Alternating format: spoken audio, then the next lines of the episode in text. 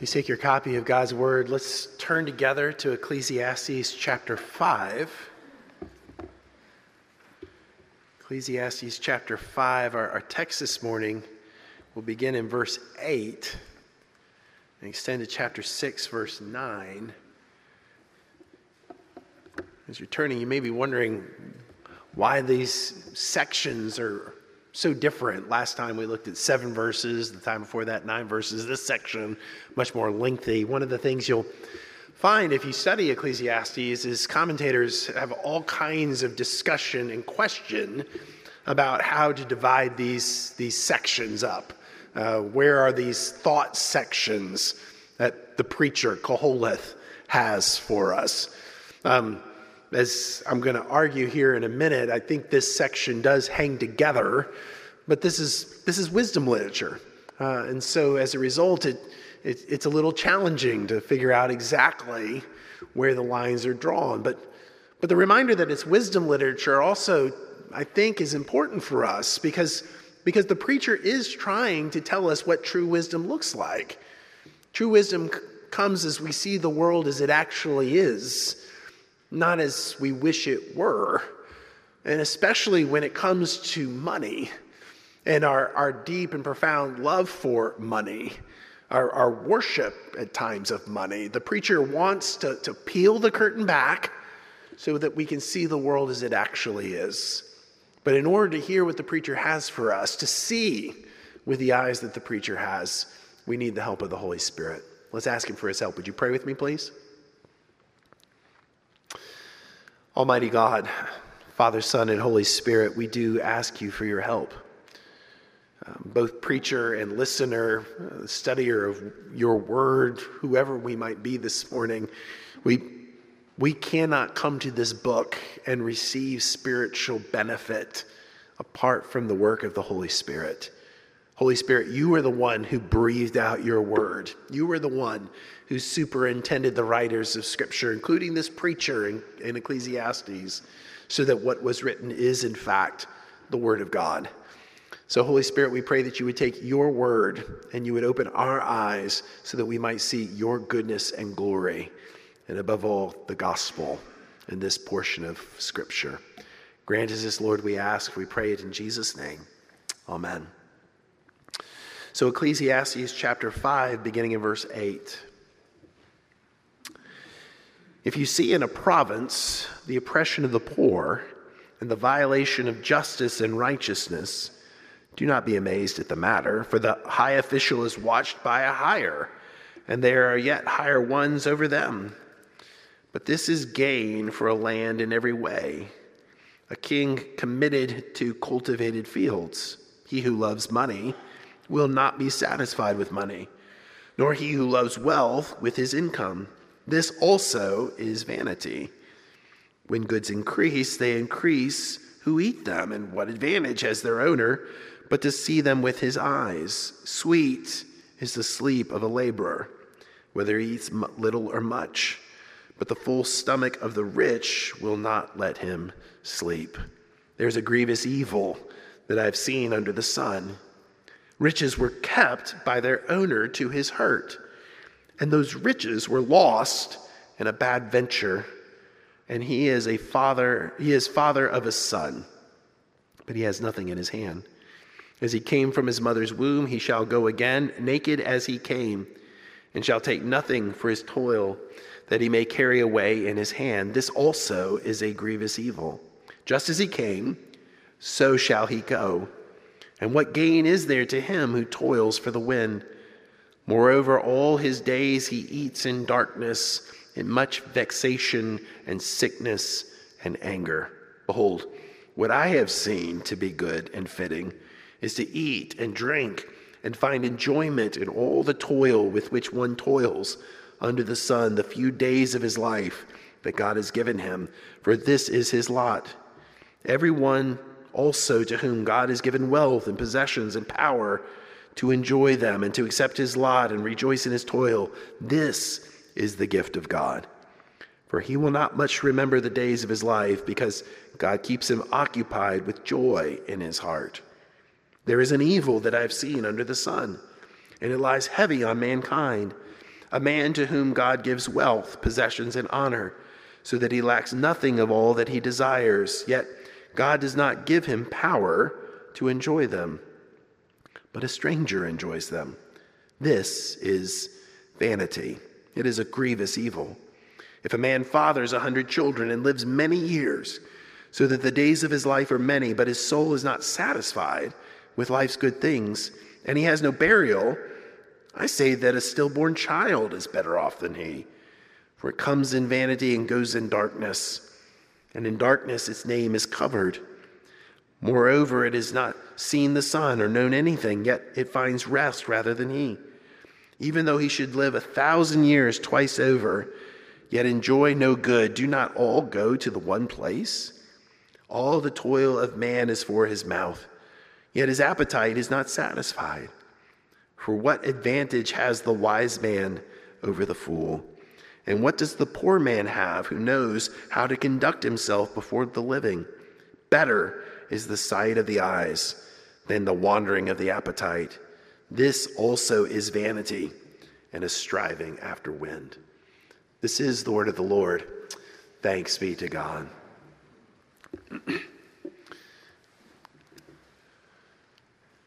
In Leo Tolstoy's short story, How Much Land Does a Man Need?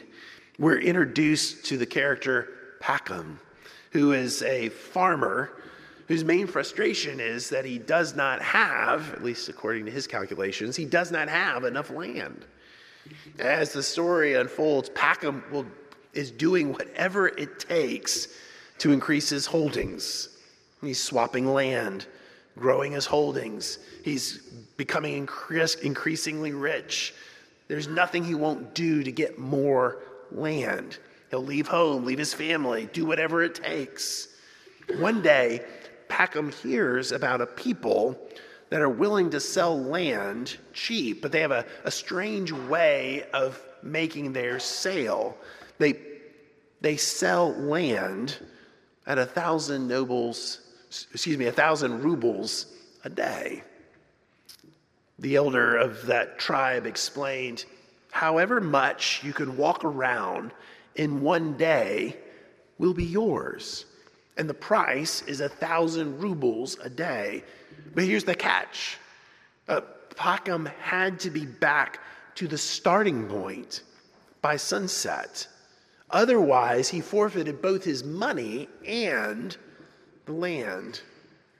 Well, the day came and, and Packham started out. He went three quarters of a mile and he put down a stake and he went another two miles and he put down another stake. He, he went out three miles and he put down another stake. And as he began to plan where he needed to make his turn to the left and make another left to come back to the starting point, he, he noticed that he was, he was starting to struggle physically. It was hot, the way was hard. He was starting to feel exhausted. Um, he was going to turn around, but then as he was going to turn around, he saw this beautiful meadow just, just a few hundred yards, half quarter mile, just, just in front. He had to have it. And so he included that into his circuit as well. And then finally made the turns necessary to head back to the starting point. But as he turned to the starting point, he noticed the sun was starting to go down fast. Oh, have I blundered trying to take in too much? He wondered. He started to run. And as he did so, he thought, I- have been too greedy. Now I've ruined it. I'll never get back by sunset. And as he ran, he started to feel worse and worse, like he was going to die. But he didn't stop. The sun continued to sink. He rushed up the hill, back to the starting point, and as he made it there, back to his hat, which was the starting point, back to the Bashkirs, the tribe that was selling the land, Packham's legs gave way. He fell forward and he collapsed. And, and when his servant tried to lift him up, what did he find? Packham was dead. And so the servant picked up a spade and dug a grave for his master, six feet from head to heel, which was exactly the right length, and buried him. And, and the answer to Tolstoy's question, how much land does a man need? came simply the length of a grave. The length of a grave. Now, it's a powerful story. I, I, commend it to you. It's, it's one since the very first time I read it as a teenager, it, it has stuck with me for 30 or 40 years now because it has a, a powerful message. It, it aims right at the commitments of our hearts. And it, it actually articulates the same question that the preacher is asking us in this portion of Ecclesiastes. Namely, how much, how much is enough? It's this question that researchers at, at Boston College um, asked as they spent four years from 2007 to 2011 studying the so called super rich. Um, their study was sponsored by the Gates and Templeton Foundations. And, and the study um, sought to determine exactly how the American wealthy thought and lived, as well as, as how and when and, and to what degree they transitioned from accumulating wealth to, to giving wealth away. And as researchers worked with these people, all of whom in 2007 had a minimum of $25 million in assets, as they worked with these people, they found that the respondents, to use their words, were a generally dissatisfied lot whose money has contributed to deep anxieties involving love and work and family. Indeed, they are frequently dissatisfied even with their sizable fortunes. Most of them still do not consider themselves financially secure. For that, they say, it would require another quarter beyond what they presently have in order to actually be financially secure. And so when you ask the super rich, at least in this Boston College study from 2011, how much is enough? They would say, well, more than I've got, or, or perhaps, as John D. Rockefeller famously answered when he was asked the question, how much is enough? Just a little bit more. Just a little bit more. Why is that? Why are we so famously unsatisfied? unable to find satisfaction in the good gifts that God gives us? Why is it that we answer the question about how much is enough by taking Rockefeller's words as the voice of our heart? Just a little bit more. Just a little bit more. The preacher here is trying to help us to understand this. And he's doing so by, by looking with clear eyed realism at the problem of money and what we're going to find here is the preacher wants us to see that the problem of money is the problem of worship. The problem of money is a problem of worship. That is to say, we look to money to give us what only God Himself can, can do to give us satisfaction, to give us, to give us approval, to give us security, to give us love and hope. We, we worship money for those things and yet there's a real problem. Money can't deliver them, or as the Beatles famously put it, money can't buy you love. It also can't buy you satisfaction or hope, meaning, significance. In fact, what the preacher is going to tell us here is that the love of money is not just the root of all evil. Rather, the love of money and wealth will ruin your life both now and hereafter. And he helps us see this by telling us two ways in which money uh, fails to deal with the deepest longing of our hearts. And the first aspect of the problem of money is that we're, we're not satisfied. We're not satisfied. Now, in order to get what the preacher is doing in this section, I, I, mentioned that trying to figure out where these sections fall is a little challenging. In order to get with what the preacher is doing with this section, you have to recognize that he's using a, a technical form. Uh, it's called a chiasm. But I, I tend to prefer to think of it as a sandwich, right? You've got a, if you make a good sandwich, you got two good pieces of, of, of good bread, hopefully, um, not just Wonder Bread, but something that's got a little substance. Then you come in on the inside and you've got your condiments, your lettuce, tomato, and your other condiments. And then in the middle is what Arby would say we have the meats, right? So that's how the sandwich is made, and that's how this structure works.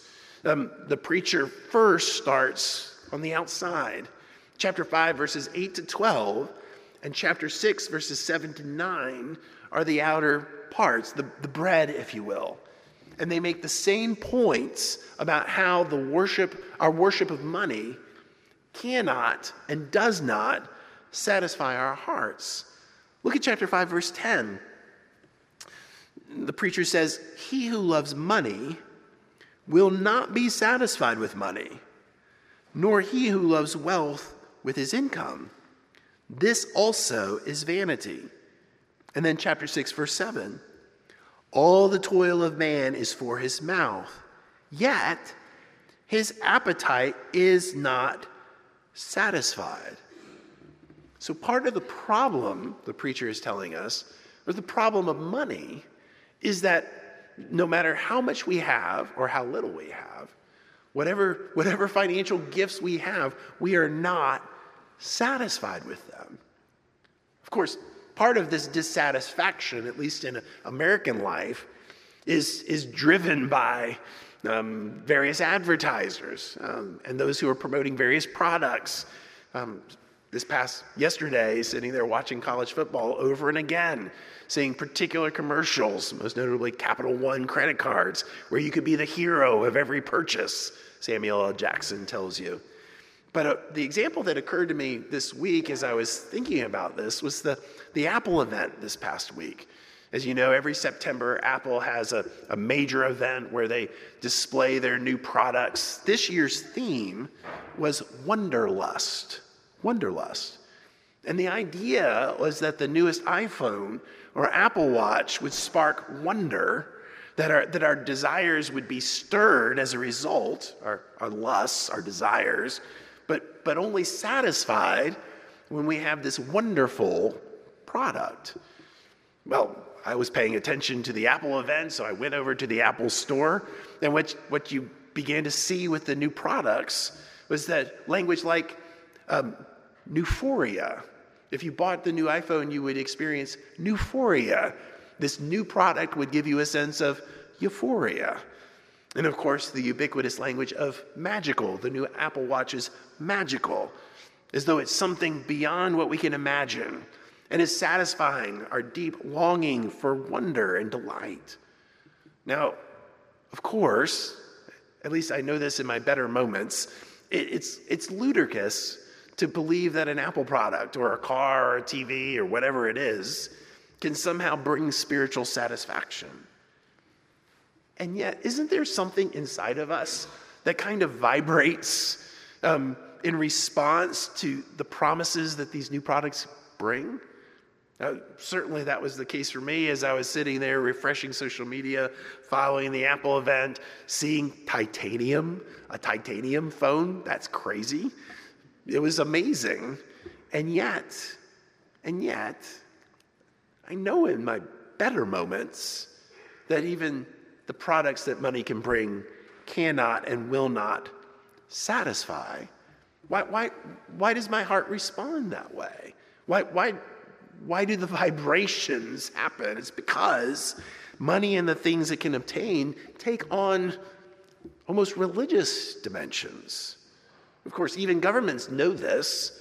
Um, the preacher tells us that, that the king um, is committed to cultivated land, and that's part of the reason why he has supervisors supervising the next layer of supervisors on the way down. Um, our own governments certainly want to incentivize consumers, both in 2008 and 2020, in the aftermath of horrific economic events. It was the great American consumer that was going to pull us out of um, difficult times. And, and so we labor and strive. We neglect our sleep and our health, neglect our families at times in order to have more money, in order to have more things in this never ending quest to know joy and hope and love and approval, to know satisfaction.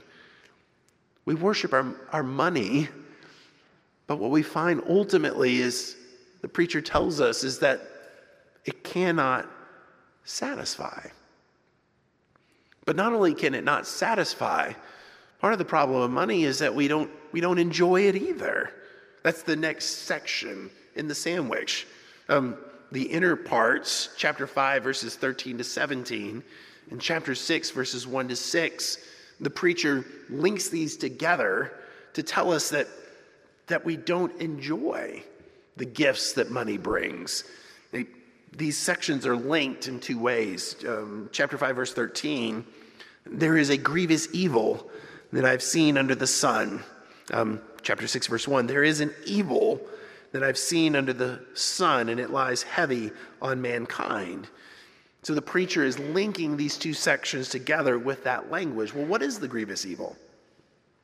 What's the, the sick evil, the, the miserable outcome? Well, it's that those who worship money find that the wonder and delight it promises never comes. They never enjoy their money or the life it promises. And part of that's because they, they don't enjoy it because of, of money lost. Um, in verses, chapter 5, verses 13 and 14, you have this, this fascinating situation. Look at it. He says, the preacher says, There's a grievous evil that I've seen under the sun. Riches were kept by their owner to his hurt, and those riches were lost in a bad venture. Um, so, on the one hand, he's hoarding his riches, that hurts him. But then he invests his riches trying to manipulate and multiply them, and he loses, he loses that money, that hurts him as well. So, whether he, he holds on and hoards his money or whether he invests it and loses it, Either way, the, the individual who has money can't enjoy it. He, he doesn't enjoy it because of money lost. But we also don't enjoy it because of money left. Um, the next thing the preacher says in verse 14, and he is the father of a son. Being as he has nothing in his hand, as he came from his mother's womb, he shall go again, naked as he came, and shall take nothing for his toil that he may carry in his hand. This also is a grievous evil. Just as he came, so shall he go. And what gain is there to him who toils for the wind? Doesn't that sound familiar? Like Job? Naked I came from my mother's womb, naked I shall return. Or like the apostle Paul to Timothy in 1 Timothy chapter 6, we brought nothing into the world and we can take nothing out of the world. And so, like what the preacher describes, our money that we worship is not enjoyed because we, we either lose it or we leave it. Uh, we, we don't take our money with us. And because this is the case, because we don't enjoy our money, what we ultimately experience is profound anger. That's what the preacher says in verse 17. All his days he eats in darkness, in much vexation and sickness and anger. Isn't that what happens? When financial plans and dreams are thwarted, when the stock market crashes, when our, our retirement plan suffers, we know frustration. We know anger because that in which we've trusted, the gods whom we've worshiped, they've, they've let us down. And so we strike out. We strike out against the market. We strike out against our financial planner. We strike out against our trust advisor or whoever it is because they've let us down. And when we feel that sense of anger and frustration because we cannot enjoy the money that we had thought we had coming to us, we, we opine that it's, it would have been better for us if we had never been born. I mean, that's the, the shocking conclusion that the preacher mentions in chapter 6, verses 3 to 6. He, he, tells us of that a stillborn child, a horrible tragedy, knows a better lot than the horrible tragedy that comes from giving oneself to worship money and wealth, only to find that it can't deliver satisfaction and joy. It, it, isn't it, is it any wonder that Jesus himself says, No one can serve two masters? For he will hate the one and love the other, or he'll be devoted to the one and despise the other. You cannot serve God and money. The language of service that Jesus uses, what's the language of worship? You cannot worship God and money. You cannot look to God to satisfy your heart's desires. And at the same time, look to money to do the same. One or the other will always predominate. Some of you know what that's like. I mean, some of you have experienced it. You've, you've, you've chased after the good life, what I call living the life. You work and you gain and you spend in cycles of consumption that you cannot afford in order to keep track with others caught up in the same cycle.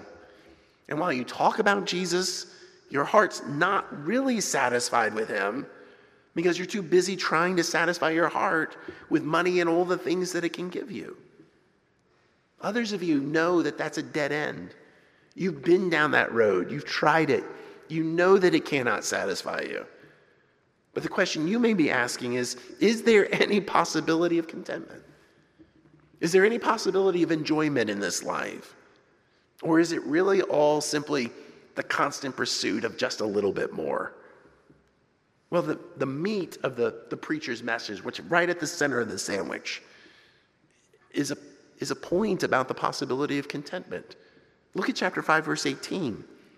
He says, Behold, what I've seen to be good and fitting is to eat and drink and find enjoyment in all the toil with which one toils under the sun the few days of his life that God has given him, for this is his lot.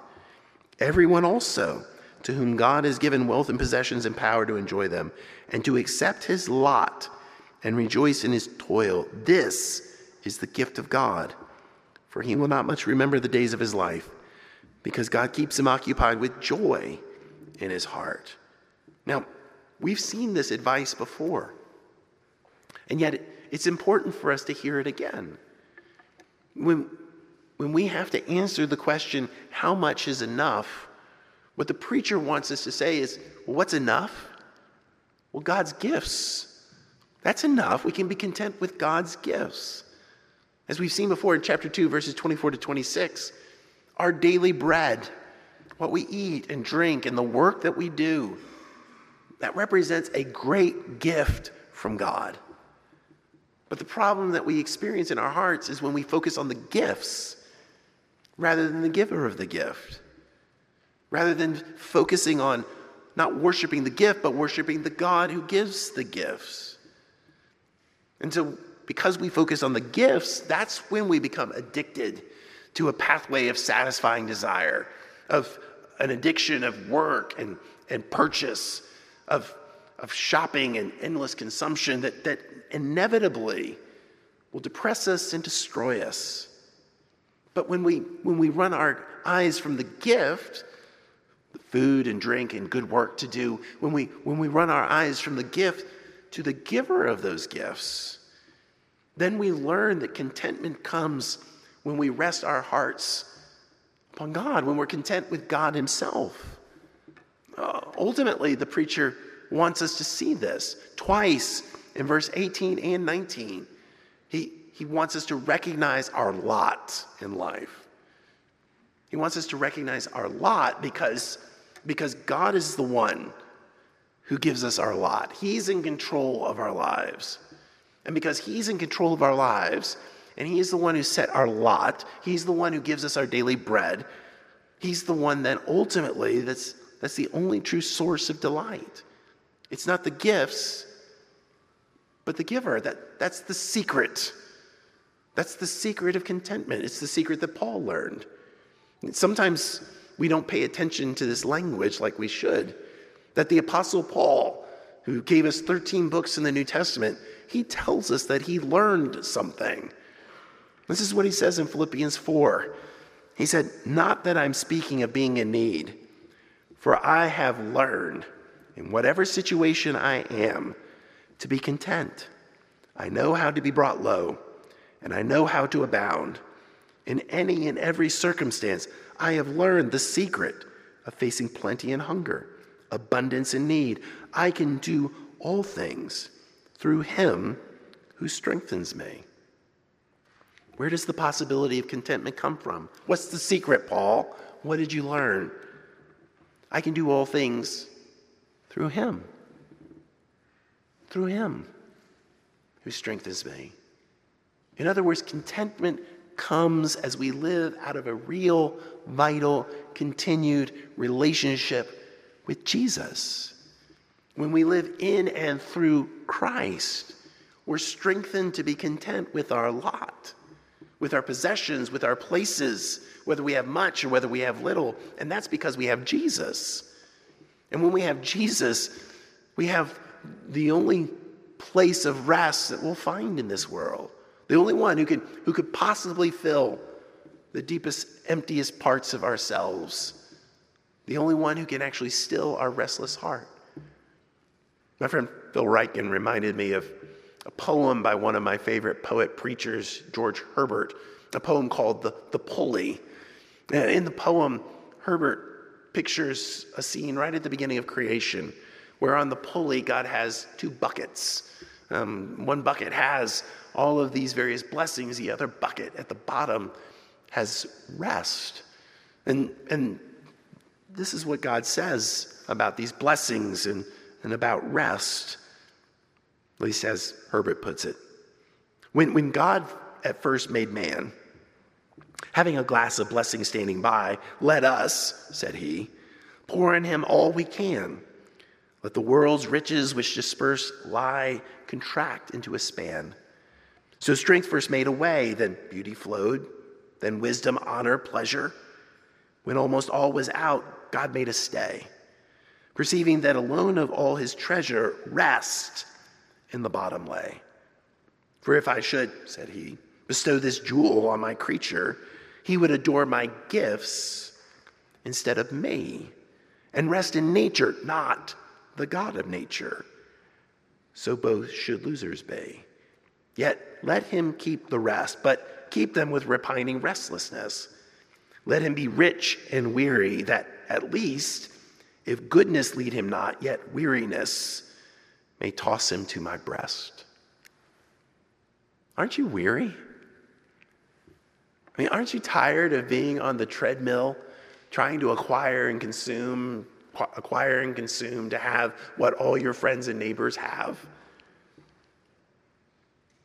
Aren't you longing for rest? Friend, if that's you this morning, the only place of rest is a person, and his name is Jesus. And this morning, you can go to him and say, Lord, I'm tired of the rat race. I'm tired of pursuing after money and all the gifts that this world offers treating them as the main thing rather than gifts from your hand that you give. I'm tired of all that. I want, I want to find my rest in you.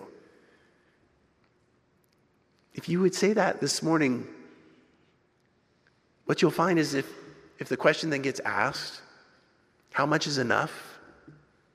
You'll be able to answer, I have Jesus, and in him, everything else. And because I have Jesus, I have more than enough. Would you pray with me, please?